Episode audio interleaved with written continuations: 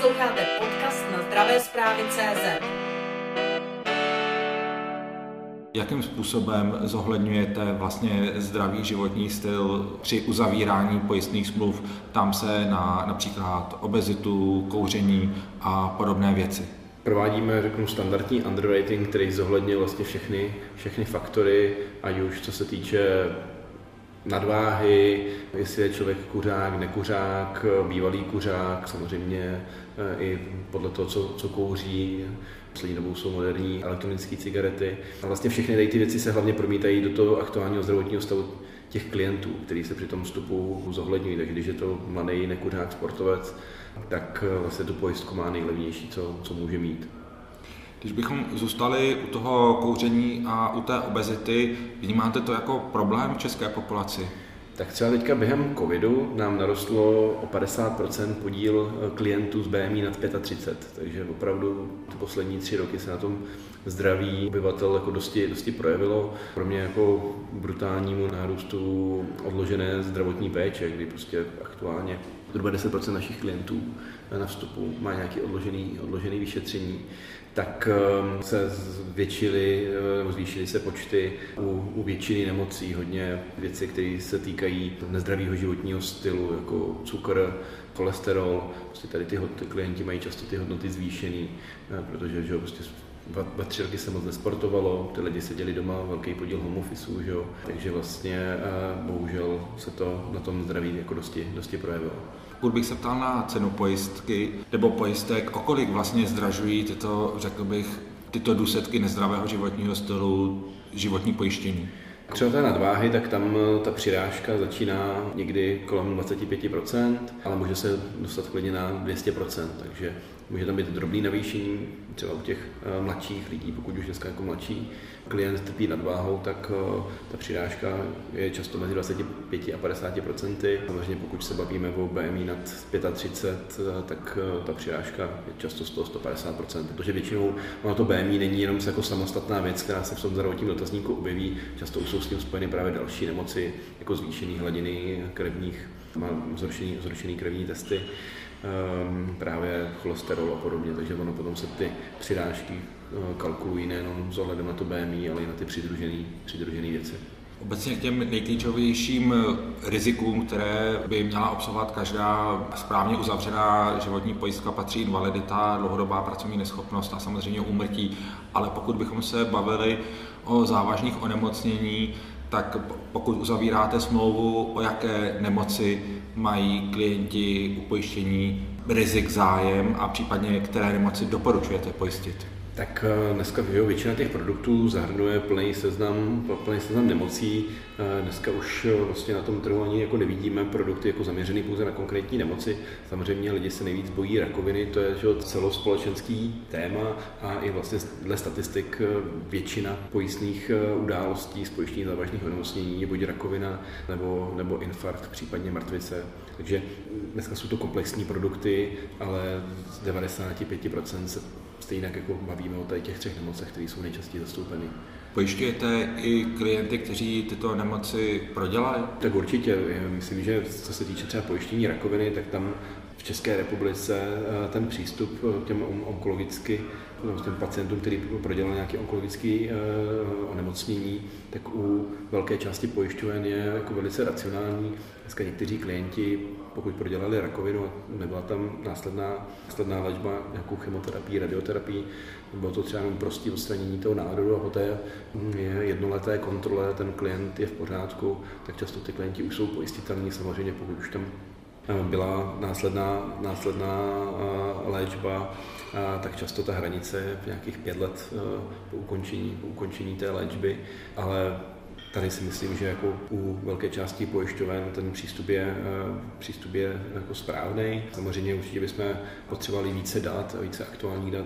Většinu těchto případů konzultujeme našimi poradními lékaři nebo s naší poradní onkoložkou, protože samozřejmě ty, ty zkušenosti, ty aktuální jsou právě pro správné nacenění toho pojištění potřeba. Ono záleží samozřejmě taky eh, na umístění té rakoviny. Dneska takový ty nejčastější rakoviny, jako jsou nádory, nádory kůže, rakoviny prsu, varlat, tak ty jsou zase dneska ta, ta, i ta léčba je na vysoké úrovni, takže ty klienti jsou relativně brzy po ukončení léčby pojistitelný, jako nejpozději, nejpozději pět let, ale rozhodně už to není tak, jak to bývalo jako dříve, že pacient po rakovině je nepojistitelný. Zmínil jste, že nemáte dostatečná data, čerpáte data třeba z českého UZISu, jsou tam ta data? Určitě, ale zase nejsou bohužel ty data v takové struktuře, aby jsme dokázali využít pro přesnější nasadění těch klientů. Dneska hodně spolupracujeme se zajistitelem, který že ty data čerpá z celého, z celého světa a, a vidí i vlastně ten vývoj příč těmi kontinenty. Jenom třeba pro zajímavost, teďka aktuálně na poslední konferenci zmiňovali třeba nárůst rakoviny plic u nekuřáků v Ázii z důvodu znečištění, tak musíme si to naši přírodu chránit, aby jsme si i tady toto u nás nespůsobili. Ale rozhodně ty zajišťovny disponují daleko větším množstvím dat, protože prostě těch klientů, kteří v těch svých portfoliích mají, je spousta. Co taky vlastně pozorují v těch datech, je, že vlastně dneska narůstá počet eh, pojistných událostí z pojištění rakoviny. Jednak je to teda i vlivem častějšího výskytu některých typů nádorů, ale, za, ale vlastně ten největší vliv má jako včasná diagnostika, screening, který se provádí pravidelně a který spoustu těch nádorů odhalí naštěstí třeba v brzké fázi. Teďka třeba bohužel vzhledem tomu covidu, jak jsme pozorovali, tu odloženou péči, tak dneska ty pojistné události, které v pojištění závažných onemocnění jako plníme, tak pozorujeme daleko častěji, že ten zdravotní stav je značně horší, než co bylo běžné. Prostě ty lidi tu eh, rakovinu zjistili daleko později, než kdyby prostě ta péče zůstala kontinuálně zachována a nepřišel covid. Propad té prevence je zhruba o 20% obecně, ale kdybych se ptal na kmen vašich klientů, tak kolik procent z nich jak si doplácí, nebo vy vidíte, že doplatilo na odloženou péči z důvodu covidu? Otázka to znamená, co, jak, jak, jako, jakým způsobem doplatilo. Jakože že se to odhalilo později, tím vzhledem, že máme jako relativně malý kmen, tak to jsou jako vyšší, vyšší jednotky, nižší desítky případů, ale to, to přesné číslo jako dneska, dneska nemáme, protože prostě vidíme to, že často byl třeba doporučený nějaký vyšetření v roce 2019, 2020, 2021 se třeba neuskutečnilo, uskutečnilo se třeba na toho přelomu toho letošního roku. Takže vlastně v těch lékařských zprávách často jako vidíme, že prostě k té odložené péči došlo. Vidíme to i vlastně na vstupu v tom pojištění, jak jsem říkal, zhruba 10% klientů, kteří eh, čekají na nějaký, na nějaký vyšetření, eh, ať už nějaký, může být nějaký jako zákrok, ale to číslo jako značně, značně narostlo během toho covidu. Spousta klientů je takzvaných eh, nedovyšetřených, že ví o nějakém zdravotním problému, ale prostě se k tomu lékaři ještě jako nedostali a my třeba je nemůžeme pojistit než do té doby, než se stanoví nějaká finální jako diagnóza nebo se vyloučí nějaký zdravotní problém.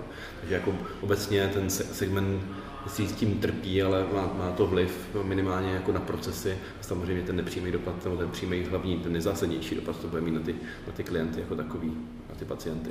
Pojďme se vrátit k závažným onemocněním které nemoci docela jistě nepojistíte? Tak uh, určitě jsou to různé závislosti, hlavně uh, co se týče tvrdých drog, což není úplně typická nemoc. Jsou to řeknu, velice obézní lidi, kteří mají BMI nad, nad 40, lidi, kteří mají chronickou obstrukční plicní nemoc, eh, to jsou různé duševní psychické onemocnění typu schizofrenie, polární poruchy. Můžou to být klientky nebo klienti, kteří prodělali bulimii, anorexia, je to více je to méně jak 10 let. Takže to jsou nějaké ty, ty hlavní nemoci. Samozřejmě vždycky za, za u většiny nemocí záleží na tom, jaké to je fázi, jestli je nějakým způsobem už třeba stabilní léčba. Když vezmu jaké ty nejčastější nemoci typu rakovina, kronová nemoc, roztroušená skleróza, cukrovka, tam pro nás je ten čas důležitý právě s ohledem na to, jestli ta nemoc nějakým způsobem stabilní, hlavně třeba u té roztroušené sklerózy nebo u té cukrovky.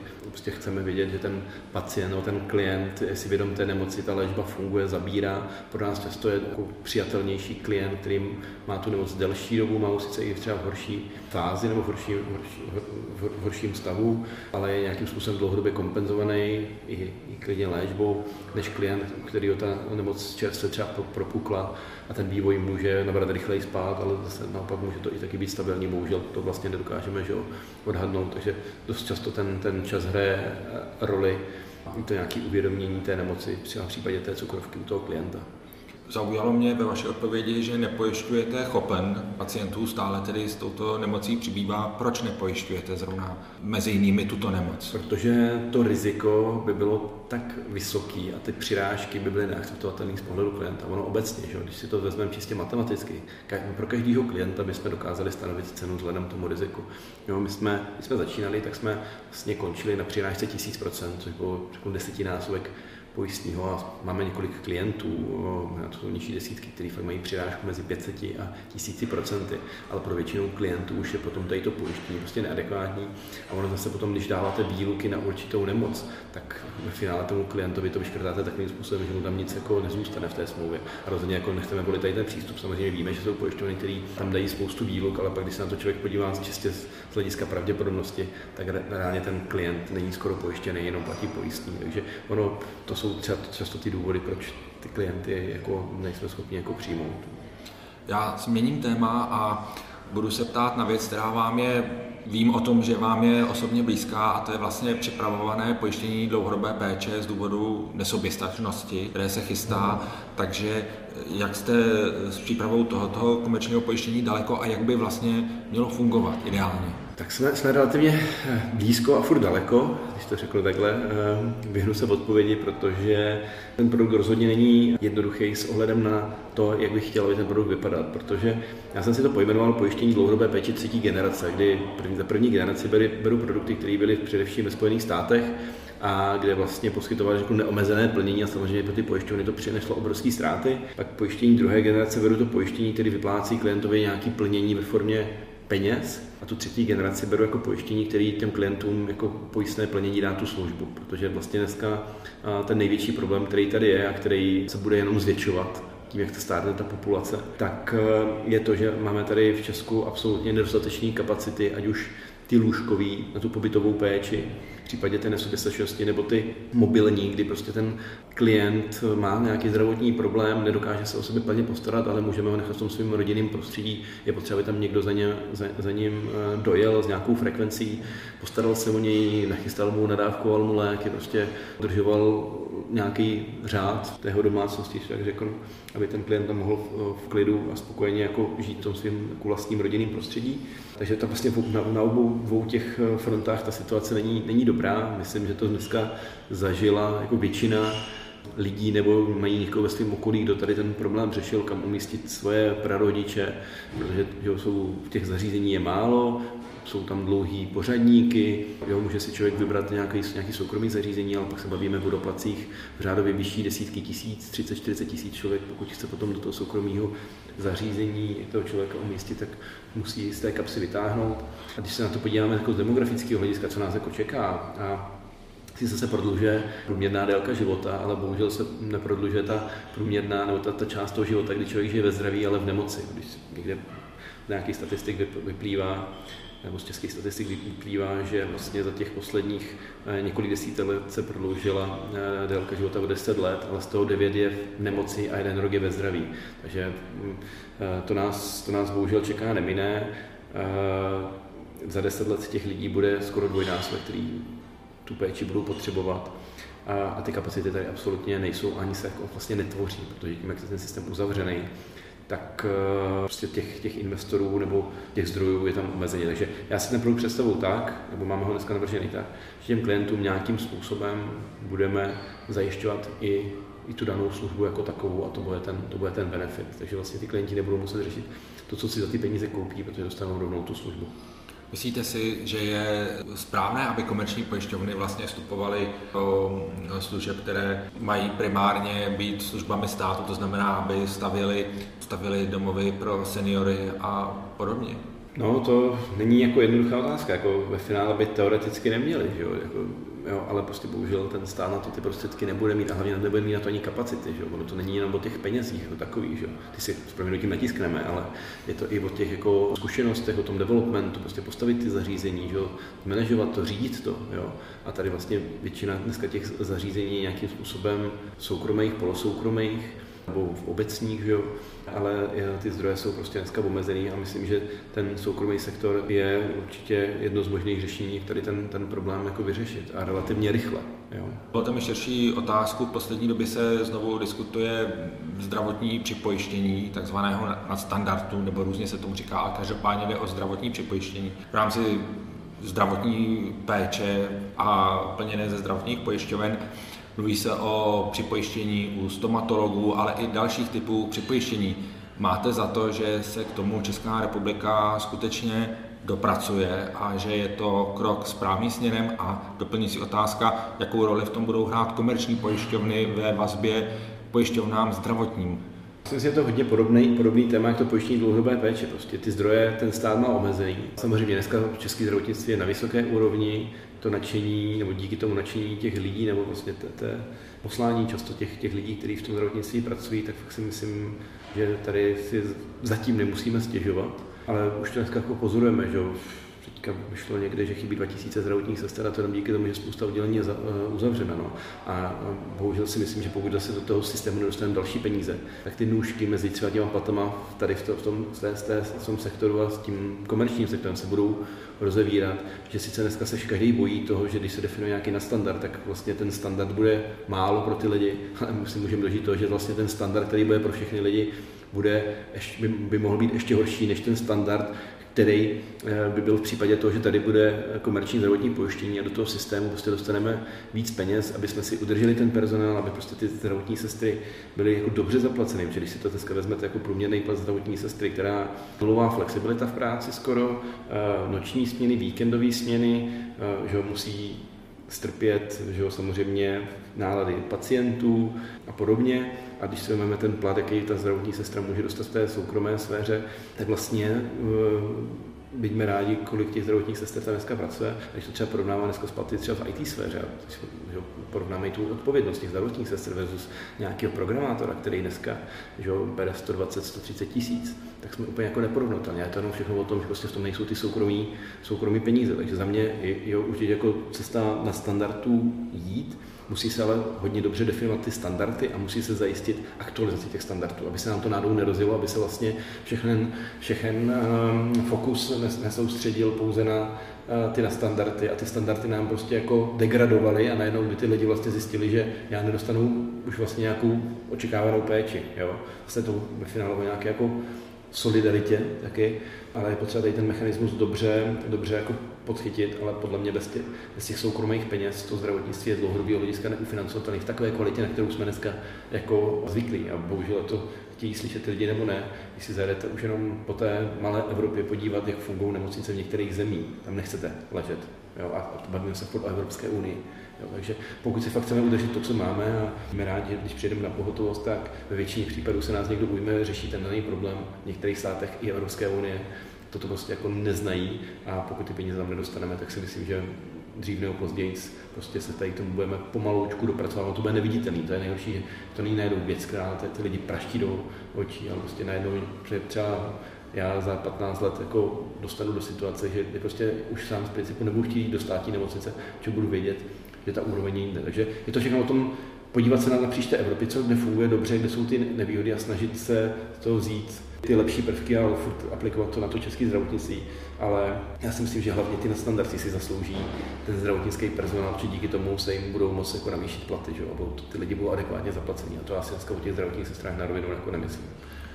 Poslední otázka. Pokud se vás zeptám jako odborníka na pojistný trh, jak hledíte na tu ideu současného ministra zdravotnictví zavést eh, zdravotní připojištění konkrétně na stomatologickou péči, o níž víme, že je vlastně v mnoha případech mnohým lidem nedostupná. Pokud to bude samostatný produkt, tak to si myslím, že ta zkušenost těch jiných zemí je, že to je pro většinu lidí nedostupný pojištění, protože prostě dneska to stomatologie je jako velice jako nákladný obor, pokud se fakt chce dělat kvalitně, že jo? samozřejmě Může, můžeme se bavit o amalgánové plombě, pak se můžeme bavit o bílé plombě a pak o bílé plombě nějaké vysoké kvality, pak o tom, jestli ten zubař tu bílou plombu vám dělá 20 minut nebo dvě hodiny, kde opravdu jako důkladně zjistí, že tam nezůstal ani malinký zbyteček nervu, kazu a podobně. Takže ty náklady jsou jako enormní a myslím si, že pokud nějaký produkt komerčního pojištění jako stomatologické péče by vzniklo, tak si myslím, že to nevyřeší ten stávající problém, že prostě furt tady bude nedostatek zubařů, protože ten segment lidí, kteří dneska mají problém sehnat zubaře, tak na to pojištění mít nebudou. Sledujte zdravé zprávy CZ.